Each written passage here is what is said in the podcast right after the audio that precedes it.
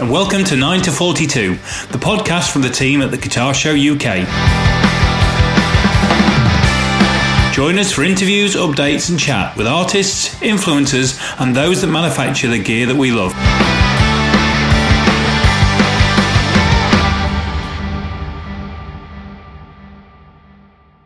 Hello and welcome to 9 to 42, uh, the podcast from the guys at the Guitar Show UK. I am sat as always, looking at my good friend Jace Hunt on screen. Jace, how the devil are you? I'm really good, Ant. I've had a good week, and now it's the weekend. So, what more could you want? Well, I've put my Christmas lights up today. Uh, in, in, fact, you know that because my after it ended up taking longer than I thought. So we were going to record at four, and actually we're recording later, because, mainly because of my Christmas lights. But I've been out for a walk and come back, and the the timer had kicked in, so they were on, and they looked fantastic. Oh well, my wife wants to see them. Your wife wants to see that. I'll send you a picture. Okay. I'll, I'll send you. I'll send you a picture over. Uh, I went. I, I, I did go. I, I was out walking, and I've seen a lot of Christmas lights up. But I was out walking today, and I did a double take because I looked down a, um, a, a like a close, and there was this house that was it, every piece of brickwork was covered, and it was a good side house. It was you know four four bedroom house, and every piece of brick. And I just did that thing where I kind of went, oh for fuck's sake and I didn't realise how loud I'd said it because I was listening to a podcast as I was walking. so Jesus, uh, but it was that thing that kind of stopped you in its tracks. It oh, we've got a uh, house around the corner from us, um, and it's been on TV quite a few times because it has the most Christmas lights uh, anywhere. I mean, it's just ridiculous. And they'd actually stopped two years ago. Um, but they've bought it back for these COVID times. these COVID times. Oh, bless them, bless them. Um, so yeah, so so I've done that. So we're um, we've got the second bit of of Bruce Dickinson um, today, haven't we? Yeah, it's our Brucey bonus. It's our Brucey bonus. You wanted to use that gag, didn't you? Did, yeah. You've been desperate to use that gag. so it's our it's our Brucey bonus, um, which which reminds me something completely random. So, um, did I tell you that I've started getting involved with um, the Hogarth family quiz? Yes, you did mention it. Right, okay. So I do a podcast with a guy called Steve Hogarth, who's Marillion's lead singer, and for whatever reason, they do a quiz. Every Sunday night, they have a family quiz, and they do it on Zoom, and I got invited along, and I went to this Zoom quiz, and it was very nice. And then they had a special event the week after that, that uh, I did, which was last Saturday, whereby um, somebody did um, play your cards right. So we did, so we did a virtual game of play your cards right, and somebody had built like the board with the two lines of cards. And if yeah. you're you've got to be of an age to remember play your cards right, but it was Bruce that did it. I think he did it originally, didn't it? I, I think he else, did. I think somebody else did it as well. I mean, Les, Les Dennis might have done it as well, but I think I think Bruce did it originally. And it's a relatively simple game. You answer a question, and you've got five cards, and you play higher or lower. It's it's nothing particularly, uh, but uh, you know, this thing went on for hours. Whoever'd organised the whole thing and and organised the structure, and we're we're four hours in, and people are just losing the will to live. It was fantastic and it was funny, but you people were just dropping as we as we went along. But they used all the proper questions, so they'd gone online and got the questions. And if if you won't remember, but um, it was uh, we asked a hundred plasterers a question, or we asked a hundred hairdressers if they preferred da da da da da, you know, and and you had to guess what it was. So it was completely random. So, but so I don't know why I even started mentioning. I don't, I don't even know where you'd find a hundred plasterers. I can never find one when I need well, one. that's, a, that's a very fair point. Um, anyway, Brucey bonus. So yeah, we're back with Bruce, aren't we? So, um, which is the second part of the conversation uh, that we recorded uh, about a week ago, and I believe. I believe when we start talking to him, I think you were just in the process of asking him about his TED talk. Yeah, I'd watched it the night before we'd spoken to him. It was just fascinating as I work in music education, and it's not so much about music education; it's about education in general and how he sees it changing over the next decade or so. I'm not sure that I completely agree with some of it, but um, I don't disagree with some of it either. I think it, some of it is quite a logical extension. I mean, we work in a, uh, we we live in a world now that's a very on-demand world, mm. and and why can't education be like that? And you know, you look at the resources now for kids learning to play guitar, and and it's all YouTube and stuff, and Yeah. you know that stuff didn't exist when we started to play. No, no, no, no. Well, it, it goes to what we talked about a little bit last week. Um, he takes a real interest in those things, and he's a very um, considered and proactive thinker, as you will hear as we carry on. But there's there's some other stuff in here. There's some guitar stuff in here. There's some uh, you know nice bits. We we get onto Gibsons and Grecos and all manner of alternatives and bits about old Squiers and what have you. So it's a it's a bit of a ramble through that that starts with education and finishes with with more guitar based topics. So I will uh, I will leave you in the hands of Jason asking a question uh, to Bruce about his TED talk. Yeah, I was going to ask because I, I last night I watched your your TED talk that you did in March. It must have been literally just before lockdown, Well, I filmed it in October, so there's Oh, no right, hint okay. of this coming. and and it was just really interesting. uh, You know, because someone who works for BIMM now, um, uh, which is just a it's just like a weird situation to find ourselves in. Um, that uh, uh, you know, you were talking about where education goes, and you know, like Yeah. you, I've had to, um, you know, I'm a course leader at BIMM, so I've Yeah. had to get my students and my tutors through this whole moving online, and we we had to move online. We did the end of term gig on the Thursday night. Yeah, The Friday we were shut because a member of staff had suspected COVID, so we were having a deep clean. And on the Monday, we just didn't reopen again. Yeah. You know, it moved that quick, and and we'd we'd had to, you know, we started with Teams, and then we moved to Skype, or you know, Yeah. and then we ended up on Zoom, Yeah. uh, and and it was just kind of like we'd got no. No planning in place for this because we'd never had to do it. We were very Yeah. much a deliver it in the classroom, and you know, you you in your TED talk, you you talk. I, I found it really, really interesting as someone that's in it, like you, where you were saying, you know, you you all of the products that you buy are now delivered to you when you want them, whether and, it be and personalised. yeah, You know, so in, in that talk, I say going to a particular building at a particular university is like driving to Hull to watch somebody else's Netflix. You know, learning takes place. Like with for me, learning took place in my life, so I need to I need to bring that into a qualification I'm doing. So there's real world learning. There, there is a place for classroom learning. It's still very important, um, but it's got to be backed up with the hybrid thing of it's got to be online as well. So if you go on tour, you can still finish your, your masters or your degree.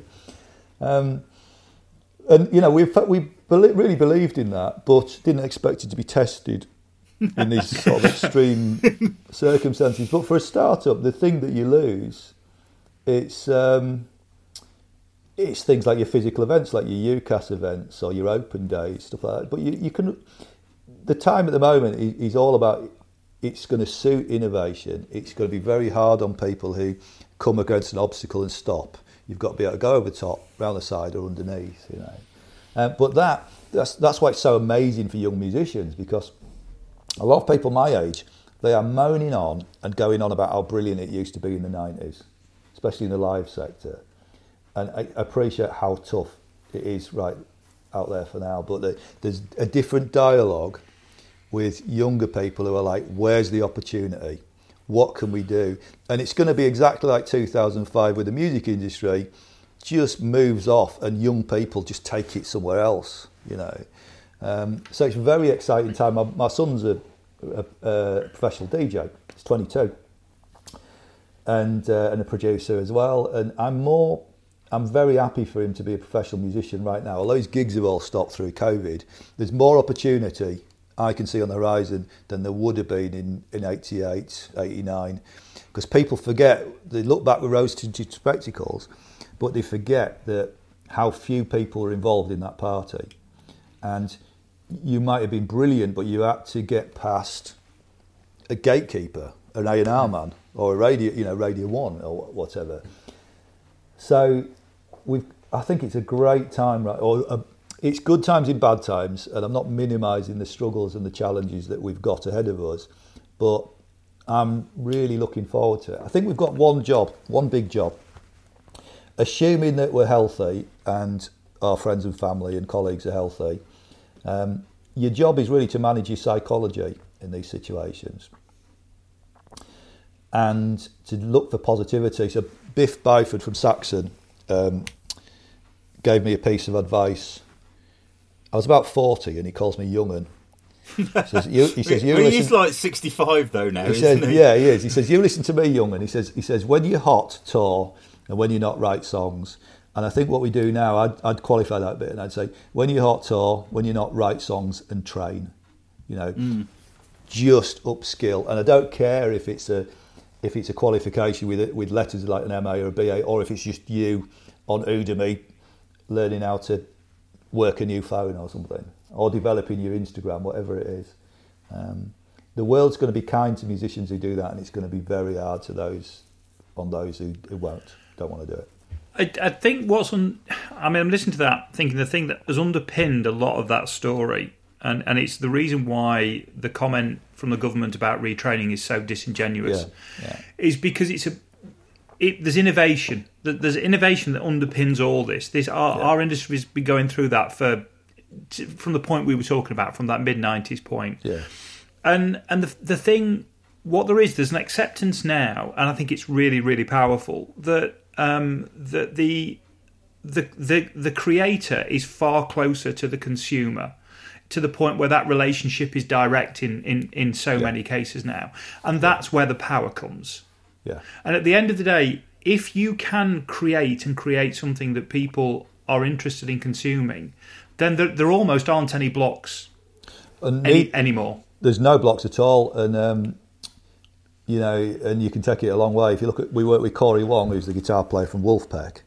Started in someone's room on YouTube, and cause it's so good, it's so good. It's just got you know, obviously those guys play Madison Square Gardens, you know, just before COVID.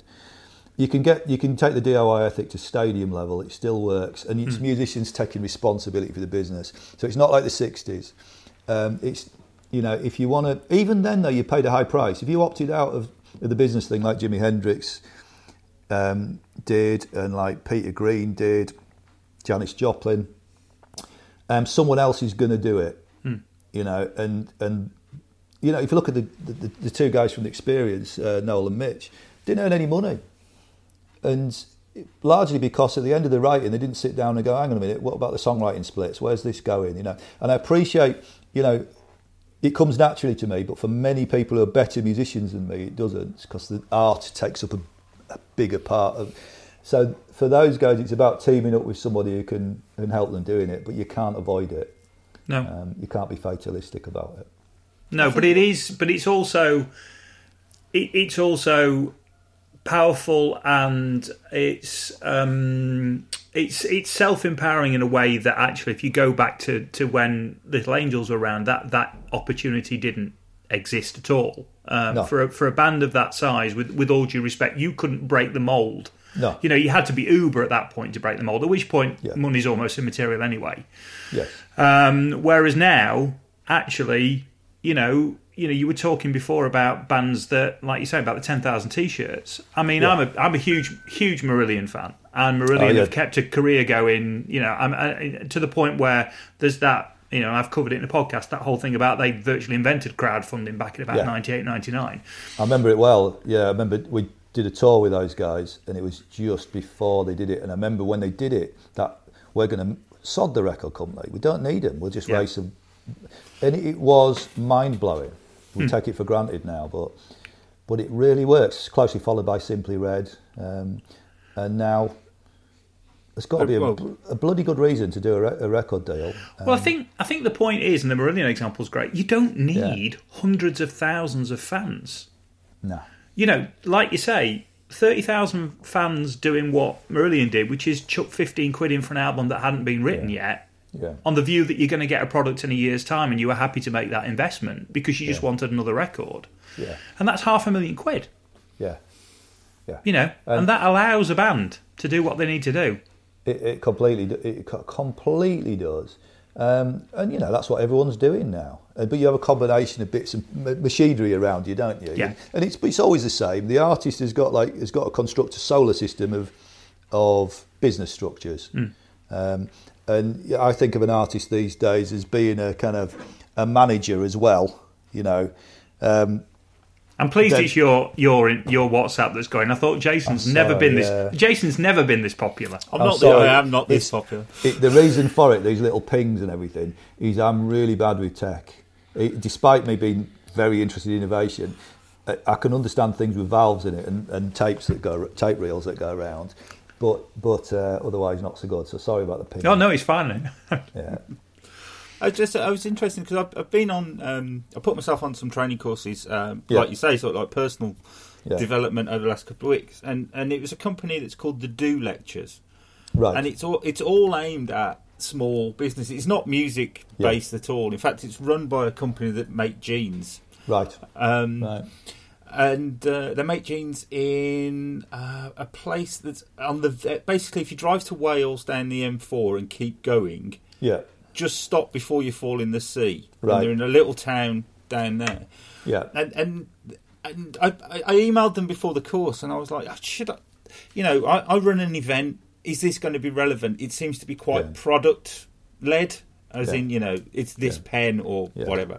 Yeah. And and they were like, "No, no, you'll learn a lot from it." And I did. I did genuinely learn a lot for it, but the whole thing was very much like the music industry. So whether it be you know, I suppose you'd call them craft jeans as opposed to craft beer, but it's still that very handmade, small quantity.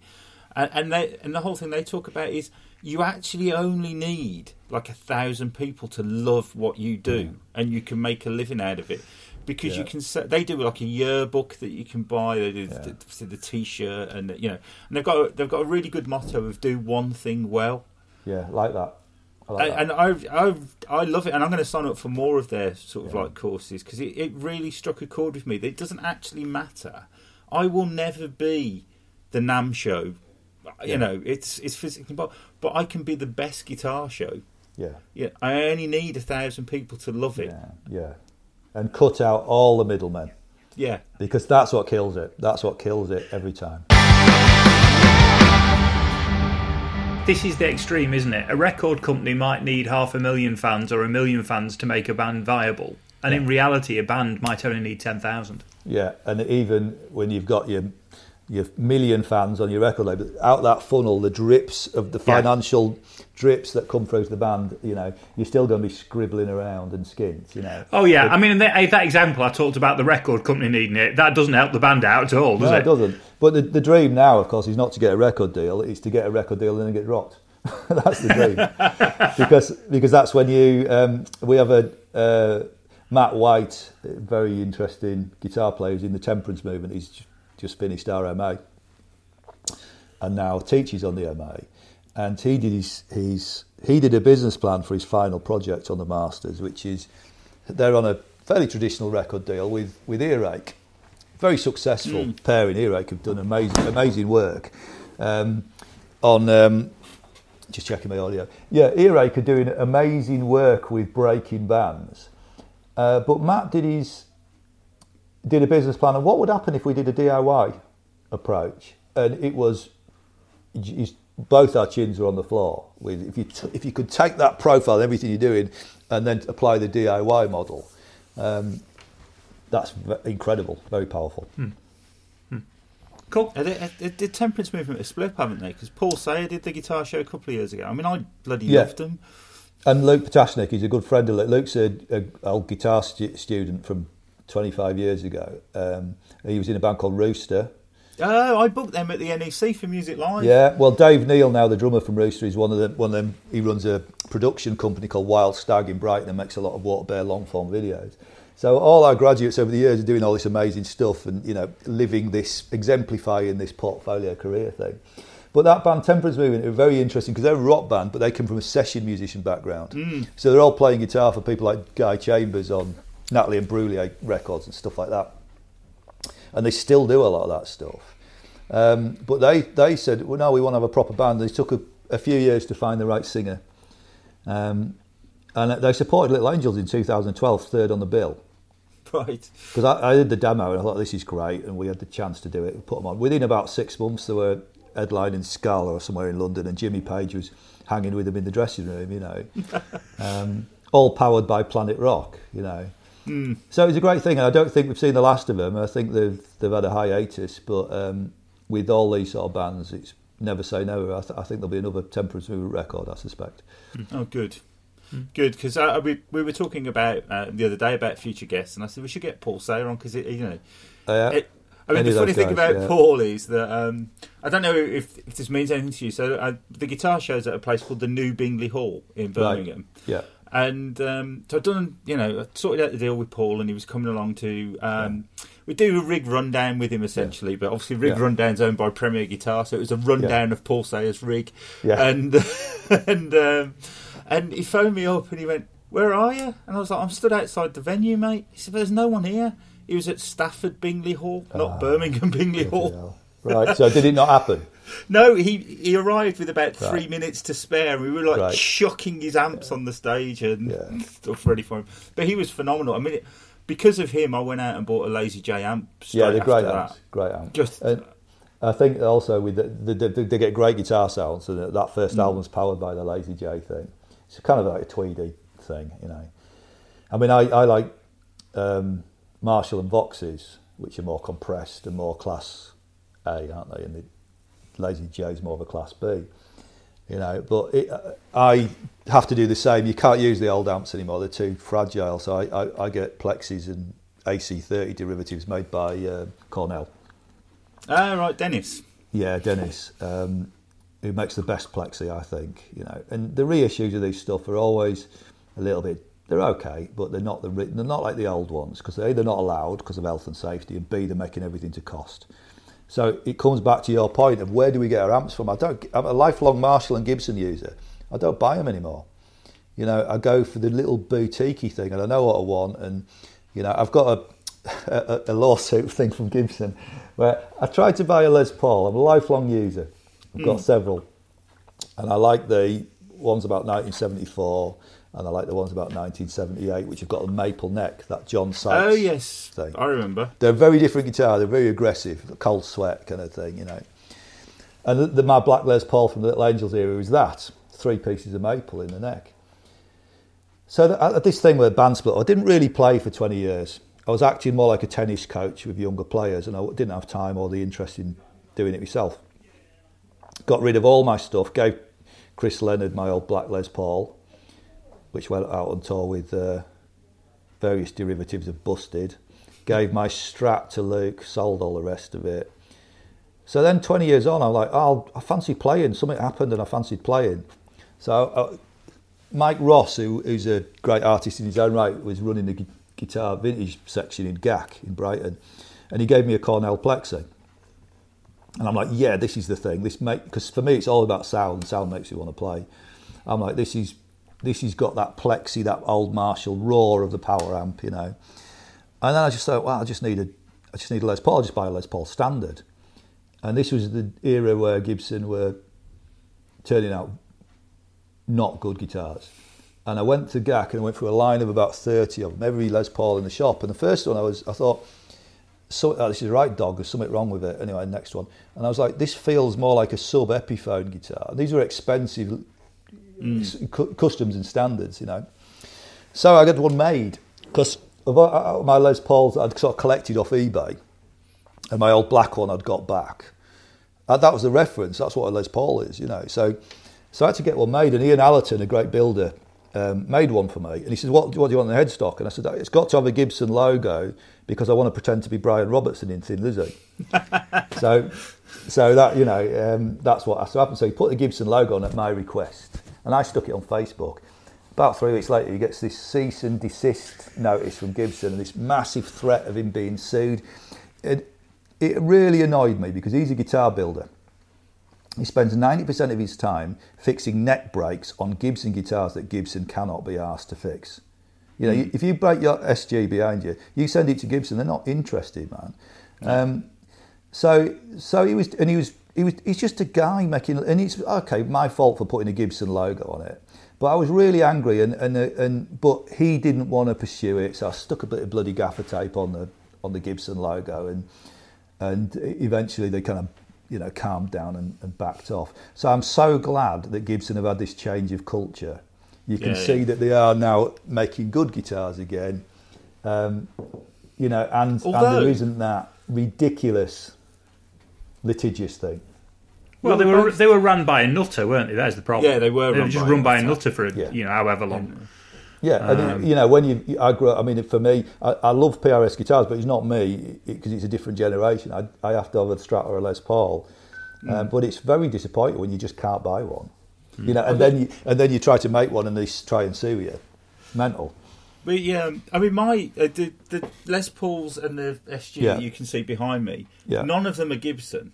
Ah, yeah, yeah, Um, yeah. The uh, the Les Paul Custom is actually an Or- uh, an Orville Les Paul Custom. Oh, from great. Japan. Yeah, that's a But it- Japanese on there. It's the John Sykes model.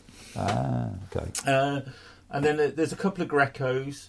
I have Yeah, I've got- actually got, proper Gibsons, but you Yeah. can't you can't see those. They're on the bottom rung of the guitar rack, not the top rung. I, I think a lot of us buy Grecos. I mean, you know, if you want to, there's still this gold mine of um, of guitars up to about 1983 because the wood's different. You know, it's Yeah. not farmed wood; it's organic wood. We can't chop down rainforest anymore. so those the, the, the cells in old wood are very different to farmed wood, which is grown very fast. The cells Yeah. are bigger, more water in them, which is what accounts for that weird balsa wood feeling you get from new guitars. Um, but you know, if you type MIJ into eBay, you write Les Paul MIJ stands for Made Yeah. in Japan. You'll still find great guitars from the 70s and 80s. I got a, an amazing Les Paul custom, a white one that had yellowed, two grand. Um, I got that off Facebook. But Jap- in Japan, it's changing now, but it, it's always been culturally a little bit frowned upon to buy second-hand stuff. Right? Is that why we get so many of them over here then? Yeah, they import them over to export them to their guitars to America and uh, Australia and stuff like that. And but I've imported loads of Grecos, and you can get a great guitar for hundreds of pounds, not thousands. You pay a little bit of import duty.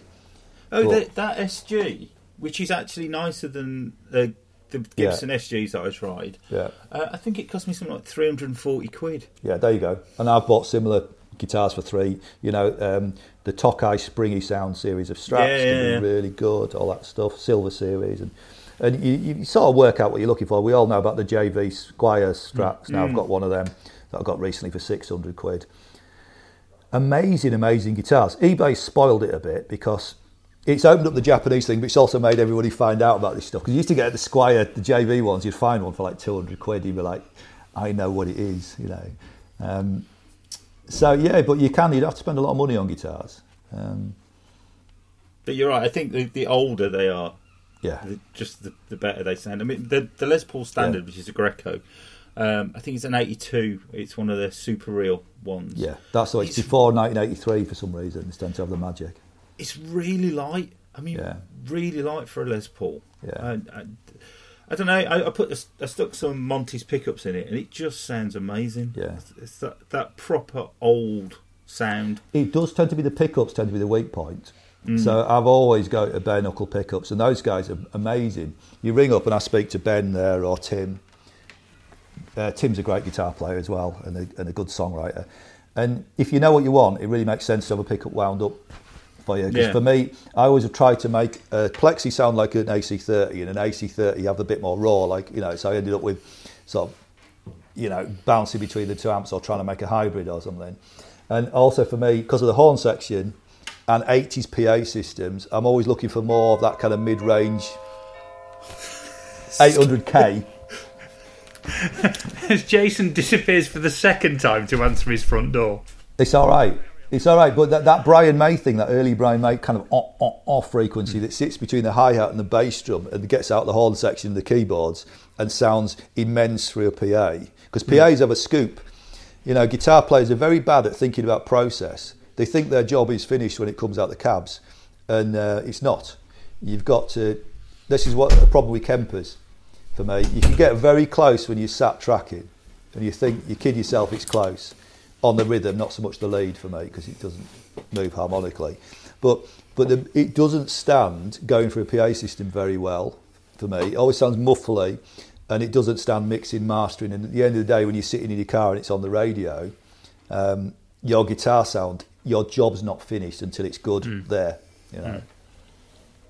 Well, and, and, and I guess from your going all the way back then to, to those gigs, there's a lot of different frequencies going on, or there were a lot of Yes. different frequencies going on. So if you're if you're having to, I mean, you get you get drums, bass, guitar, vocal Yeah. in in that kind of traditional rock and roll format, relatively easy to see where it all fits together. Yeah. You know, the, the bass guy's in his space and the drummer's in his space and the guitarist actually got quite a lot of space to play with. Uh, and, and what have you. But you take the Little Yeah. Angels example, you've got a lot more going on because there's keys in there as well. Yeah, and it starts with the drums. Like your guitar sound is, is I, I won't dial up a sound until I hear what the drums are doing. Like for example, if the hi hats are loose, like an Alex Van Halen thing, they're going to take them frequencies. So whatever you put in there is going to go, um, and the bass drum is going to take the bottom end out from under you because they've got more. They'll, they just they'll just dominate it, you know. So that Keith Richards thing of the middle space between the two works unless you're going to have the guitar so raging in the mix, like Steve Vai records. You know, his sound is quite scooped compared Yeah. to the Brown sound. You know, um, and he, he makes it sound amazing because it's crang and it's right up there in the mix. You know, Th those early Dave Lee Roth records are very well mixed because you've got vocal and that that kind of thing. But I couldn't do that. I couldn't do a, a Steve Vai type crang sound. Mm. So for me, I hate master volume. I, I, the only one I like is a JCM 800 a bit. But otherwise, it's the you've got to get your sound from the back end. There's a lot of difference between a power with a preamp valve and a power amp valve in terms of harmonic richness. So it's getting those power amp valves to work without the preamp valves being too compressed. So the minute you've got a master volume and they're just flat, kind of flat out, then you don't get the dynamics going to the power power amp, so you don't get the Paul Kossoff thing. And you don't get that harmonic kind of you hit a note and, you, and it kind of goes and it settles and a fifth will come in an octave and a low one, you know, um, and that's what you don't get with a Kemper. You know, if you play a note, it's a flat. It's like in a hospital when someone's died and the note goes, zzz, you know, because there's no harmonic movement. Because it, it, how can it? Because it's it's based on a kind of sample thing. You'd have to have a million samples, which you'd have to take into account every dynamic and the the room and you know. Um, but yeah, I think with guitar players, um, it's amazing how few really listen, you know, and and I, I'm not down on Kempers. I think there's a real place for them for modern guitar players who require that fast response, um, and people get great sounds out of them. But it, it's not a replacement for a, a vintage amp. It's doing a different job, you know. And I always find it surprising how few people aren't listening hard enough. I just think that the thing with the, the Kempers or Axe FX or whatever, they're just really convenient, aren't they? You know, I mean, most of the guitarists Yeah. that I know that you would call, I don't know, gigging amateurs because they play in covers bands and Yeah. stuff like that. They've just got to cover, you know, they want to be relatively accurate to whatever they're playing. I mean, the truth of the matter is the audience is pissed and they don't care. It's only guitar players that care. I, I don't agree with that because I Do think not? people respond to attention to detail on different levels. So they might not be aware of it's the totality of the detail, isn't it? And I come from an era where, because there was so much money at stake, you took detail very, very seriously. Um, and, you know, it's still ACDC are an immensely popular band and their back catalogue is immensely popular with people who don't know anything about guitars, but they respond to the emotion. And you know, you, you wouldn't want to go back and record TNT with a with a Kemper. No. No. You, you really there's different, and I, I think a Kemper is a very powerful tool for a modern guitarist who uses it at its best. And Axe FX is, can be. I think that Axe FX sounds better through a PA. I've, Right. I've, there's some very convincing sounds from from them. But you're using it as a different tool. But if you're saying um, you know, oh, Keith Richards would be fine with it. He can, he can, he doesn't need to take out his matchless. He can, he can, or whatever he's using. He can use um, an Axe FX. Well, it's a different thing doing a different job. However, I, I did hear the other day that Mark Knopfler is spending an, an awful lot of time seeing what he can get out of a Kemper, and you know, he's got a lot of taste with his sound. So let's see what he comes up with. You know, um, but it's different. You know, and back to your point, I think attention to detail and respect for attention to detail is so is more important now than it ever was because that's how you differentiate yourself between all these millions of bands out there. You're going to get through because you're better because you take care of stuff like this. I still maintain though, as you know, I've been to watch my mate's cover band several times, and it's just full of pissed forty-year-old women that Yeah, yeah, yeah. that Well, want to sing know. along to Stereophonics. Yeah, but that's that's uh, that's a different thing, isn't it? Yeah. That's that's I don't, it's not craft and it's not art. It, I don't know what it is. Commerce. um, yeah, that is, it's, it, and there's a place for that, and that's good. But but um, but you've got to be careful as a musician if you're in that world that you don't let your standards drop. Now, if you know you need to be in with an MD and a band that really you're scared of every day. You know, if you're it's like the, if you're the smartest person in the room, you're in the wrong room. If you're the best musician in the room, you're in the wrong room. You know, you need people who are going to push you a little bit. And I think more than ever before, you will stand out by being good. Look at Corey Wong. Mm. You know, I saw a little video of him the other day. His right hand was just ridiculous. And Vulfpeck, it's because it's amazing. Now, you might be amazing in a different area. It might be all about your lyrics and your subject matter. But um, That's very kind of you. Thank you. this is the this is the um, the issue with musicians. It's too easy to make it all look good on Facebook and Instagram, and there isn't a gatekeeper, there isn't an A and R man going, "You haven't got a single," and that that was a cliche. It's in a Tom Petty line, isn't it? The A and R man says you don't Yes, have a it single, is. and but we need a bit of that Into the into the great wide open. that's it. Young, young musicians, the smart ones get it, and they're the ones that, that will get through. You know. Well, I think that uh, we. I mean, we're we're pretty much at the end, and, and I know that Ant's got to go in a minute. So, yeah, sure. uh, given that you you mentioned um, Alex and his um, saggy snare sound, Yeah. I just wanted to finish uh, because obviously you know Eddie passing recently that you actually toured with Van Halen, didn't you? Yeah, we spent. It was quite a long tour. It was the first time they'd been to Europe for at least ten years. It was Sammy Hagar, so it was OU eight one two kind of era, um, and it was amazing, an amazing thing because Eddie was a big influence on me, and the sound again, the, the Brown sound, and all the rest of it, um, and the freedom in his playing, and you know, he's a god. He's a god. He's like the next in line after Jimmy, really, for defining, and also defined culturally. You know that that whole Stadium Rock was powered by Van Halen, and suddenly he plays keyboards and he he, he you know he comes up with Jump. You know, and he's always moving ahead with his guitar sounds, and you know, the 5150 is still a very important classic amp, which has spawned stuff like the Victory Kraken, its derivatives of uh, of all that stuff. So, a, an amazing person, but um, complex, and that his lifestyle was very hard, very hard on himself in them days. It was, it was like it, it, it made Motley Crue look like Richard and Judy that tour, and you know we, we were young, so we were fine with it, you know. And most of Van Halen were very sober. Alex was, you couldn't get near Alex because he was drinking um, carrot juice and garlic, raw garlic. Oh, So they're on this. So and also Alex is quite deaf, so you had to try and shout at him from about twenty yards because you couldn't get this this force field of garlic, and then he'd be like, "What? What?" So, but Eddie wanted to hang um, and wanted to party a lot, um, but I don't think I don't think he was playing that great in that era. He had two 5150s going. One had a load of chorus on it, so all that beautiful kind of detail and nuance was. And the sound man wasn't very, wasn't listening because often the chorusy amp would be too loud, and if the dry one was up one night, it would be a lot better gig than just the chorus one, you know. And they were just coming out the end of this sort of hair era, same as us, and trying to find a place in it. So, but the thing that surprised me was they put the set list together in a very haphazard way. So a lot of time they wouldn't play the hits. They played jump and, and stuff like that, but they do the set list on the fly, sometimes even during the gig. But it was very inconsistent. Um, so, so it was a real ride and a real part of the Van. I think they really picked themselves back up again later and made some amazing records. But it wasn't what you'd think it'd be. Um, so very big time, very sort of that Motley Crue kind of thing, and a lot of camaraderie. I mean, you know, he's always giving people guitars and you know kind of stuff. But you came away thinking, I don't want to, I don't want to be like that. You know, Yeah. um, I'm going to take the good bits, but you definitely felt it was the end of the hedonistic era.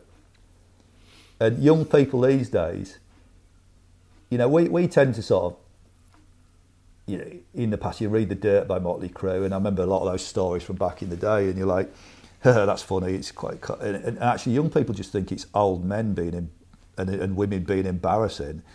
Hedonism, hedonism isn't considered cool anymore. no. I know. I, I, find Just that silly, with the, the you know. students now, Just silly, yeah, they're just a lot more serious yeah, uh, than we were. yeah. and, and it's neither better or worse. It's just different. Um, it's safer health Yeah. for your health. You know, uh, you know, it's a difficult thing. This, you know, how you access your art. You know, how you get that inspiration. You know, and the thing about um, drink and drugs and all the rest of it, they work for a bit, but they don't work for very long. mm, there's a brilliant article in Rolling Stone about Eddie Van Halen. Right, right. Um, I'll send I'll send you the link, and and it talks about how you know they were the party band, yeah, but Eddie was the one that couldn't stop the partying, and Yeah. Alex actually had Yeah. stopped partying, and Yeah. you know, and it's just that.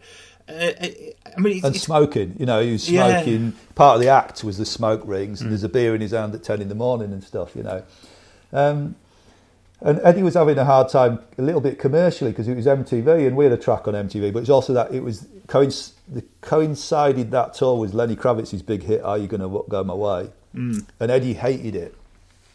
He was like, "Why is he on MTV with that stupid little riff?" And he had some something that was a little bit more meaty, you know. And he, he thought he should be on MTV, and it's like, and I remember thinking, dude, I think that Kravitz tune is and the video is genius. yeah. So I went, a I went to see Kravitz on that tour. He was brilliant. Well, Yeah, I th- and I think Eddie was finding. We all go through this as musicians, so we're going through it now. Where's my place in the world? You hmm. know, I was just So about to going say- through that on that tour. I was just about to say because that video, particularly, that just looked different. It looked ahead. Yeah. It looked new. It looked fresh. And Yeah. you're just talking about the fact that the hair metal thing was clearly Yeah. looking tired at that point. yeah, And you know, that there's the reason that Kravitz got into that space. Yes, because it was new and it was fresh and it was it was interesting. And I think the other thing about going back to you talking about the kids and um, you know looking at back at that hedonism, we're back to where we started. We grew up, and you wanted to get out of the place that you were in.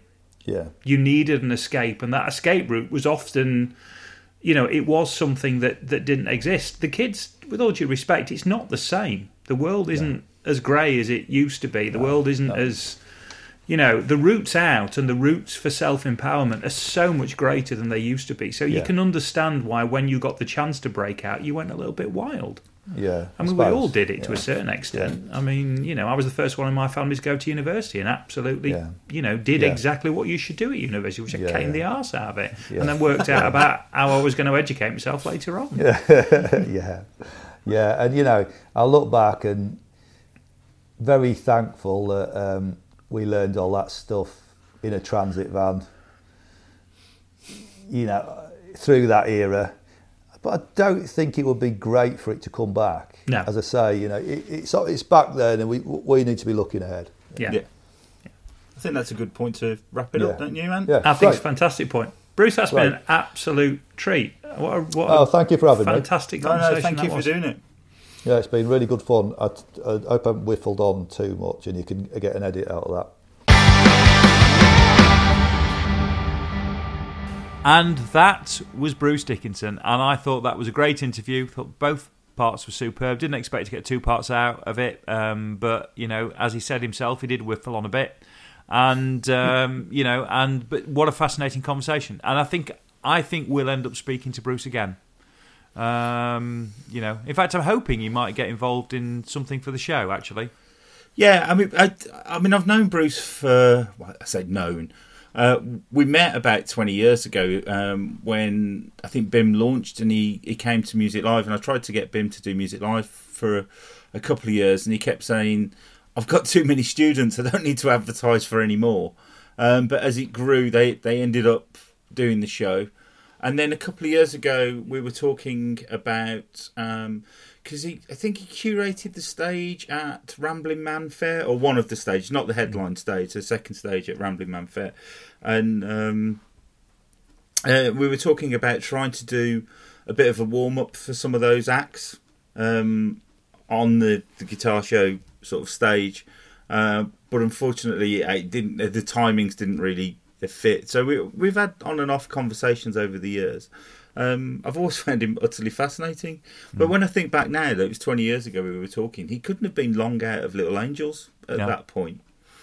no, no, he, that that must have broken up. Um, it's it's got to be what 92, 93, I would have thought, probably a yeah, so later. we'd, we'd have started talking about 2000, 2001, something yeah, like so it's that. not that far after. And, and Blow came after that, so yeah, sounds about right. Sounds about right. Um, we haven't said hello to Craig in in Canada Hello, Craig. for a Thanks while. for we? listening, we, mate. We, we didn't we didn't mention him last last time, so No, I don't uh, think so. no. So hi, Craig. How are you? Hope you're well. Um, but you were telling me that we've we was it was it we think we've got another Canadian listener. We have, according to the um, analytics, um, we've got another Canadian listener. Right. And we don't think that's Craig playing with us then. He's not downloading He's downloading onto his phone, onto his laptop. He's doing multiple downloads just uh we so we do with well I, I suppose I suppose if you're the other Canadian listener that that prompts two questions or one question one request the request is can you get in touch and say hello if if you're listening in Canada and you're not Craig though Craig's always welcome to get in touch as well because we love hearing from you Craig but um but also when we find that information out I want to know if Craig knows the other listener and, does that other listener know Keith Scott? or is that other listener Keith Scott Oh, could well be. oh we might be Oh, and. Craig got Craig got the competition question right. Um, Craig, if you're listening, uh, send me your address. I'll send you over a mug or a T-shirt. Let me know what you want. All the way to Canada. Well, I'm that kind of generous soul. I mean, it'll probably get there in about April. Um, but yes, I will send it. I've got somebody who follows me um, on Patreon, um, who is called Jeff, who's a lovely fella, and Jeff um, offered to send me some hair gel from um, because I, there's a hair gel I like to use that uh, I can't get over here. It's I normally buy it when I go over to NAMM. Normally buy two or three things and it keeps going through the year, and I've run out because I didn't go to NAMM last year. And he's so he sent me some some of this Tresemme hair gel over that he that, that you you get from Walmart. It's not expensive. It's just nice. Just I've never found one that that was as nice as that one. And apparently, because I'm tracking the package, it's stuck in Canada. So Craig, if you could actually free up my my hair gel, I don't know if you work in Canadian customs, but if you could free up my hair gel, that'd be most appreciated. Amazing. I've uh, I've ordered some uh, new glasses um, from the states, and they've been at San Bernardino. Uh, Bernardini, Bernardino. yeah, Bern- Bernardino Airport now for uh, three weeks. I've Right. f- no idea. Uh, Self isolating. Yeah, quite possibly. Somebody suggested because I, I put something on my podcast about the fact that we're in the middle of Elf on the Shelf and it's an absolute ball ache, and uh, somebody suggested that that the uh, you, you just make your elf have to self isolate, and that gets rid of gets rid of fourteen days. What is it today? It's the fifth today, isn't it? Yeah. That we're recording this. So yeah, it's the nineteenth. You've only got a few days left to go, then, haven't you? Oh no, it's, it's a it's a fa- it's a faff. Um, we've also got news, haven't we? We've got as we as we wrap up, we've got uh, news about a sponsor. Uh, we have, yeah. Um, Focusrite are going to be sponsoring the podcast, which, is, fun. am- it's amazing. It is. It is. Uh, thank you to the lovely guys at Focusrite. Uh, even though they haven't paid for this episode, we'll let them have this as a bit of a freebie, shall we? Yeah, yeah. Just, just, just chuck it in. So yeah, it start, starts in January. So you're going to be getting bits of. Um, it's not going to be corporate though, is it? We can't do corporate, can we? No, no. I've, I have warned them it's not to be corporate at all. I, I don't. I don't really care that they've got a new product out that can do this or can do that or is better than the competition. You know, it. The, it's just about um, you know a, a product that works within the guitar community. Yes. If you want to get your your guitar plugged into your computer, the Scarlett 2i2 is the default product. I thought we said we weren't doing corporate. Right, that was it. That was it. I'm no more corporate Right, okay. other than that. They're red and they're lovely. We will we will be bringing you news from Focusrite at points in time when it's relevant. And thank you very much, Focusrite, for offering to putting a hand in the pocket and throwing a, a, a few quid to to keep this thing spinning, which is which is great. So we will bring you some news, and we are seriously we are very thankful to them, but we will probably take the piss a little as well. Yes, we will. Uh, I would have thought. Right, so what you got planned for the weekend then? Anything exciting? Uh, no, I, I did an online open day today. Um, that's always exciting. Right. Um, it's horrible because you do it as a webinar, um, so you can't see anyone. Uh, they can just see you. Uh, and tomorrow, uh, that means that because I've been working all day today, it's housework tomorrow. Oh, oh, I'm sorry, mate. I'm sorry.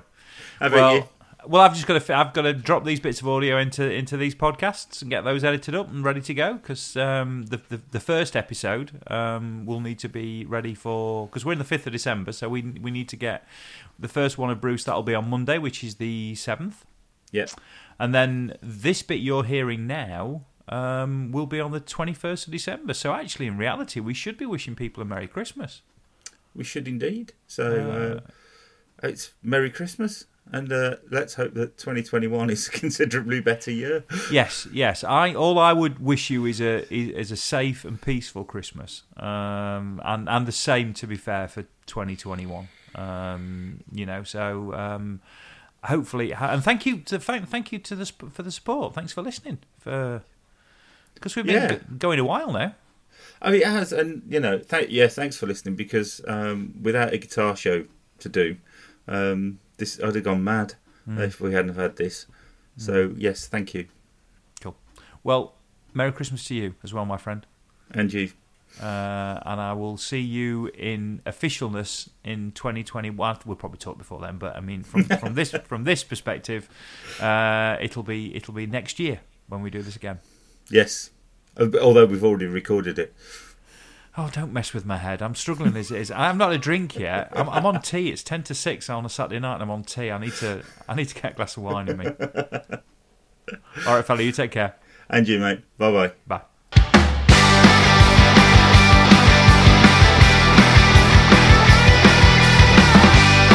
Thanks for listening to 9 to 42, the podcast from the team at the Guitar Show UK.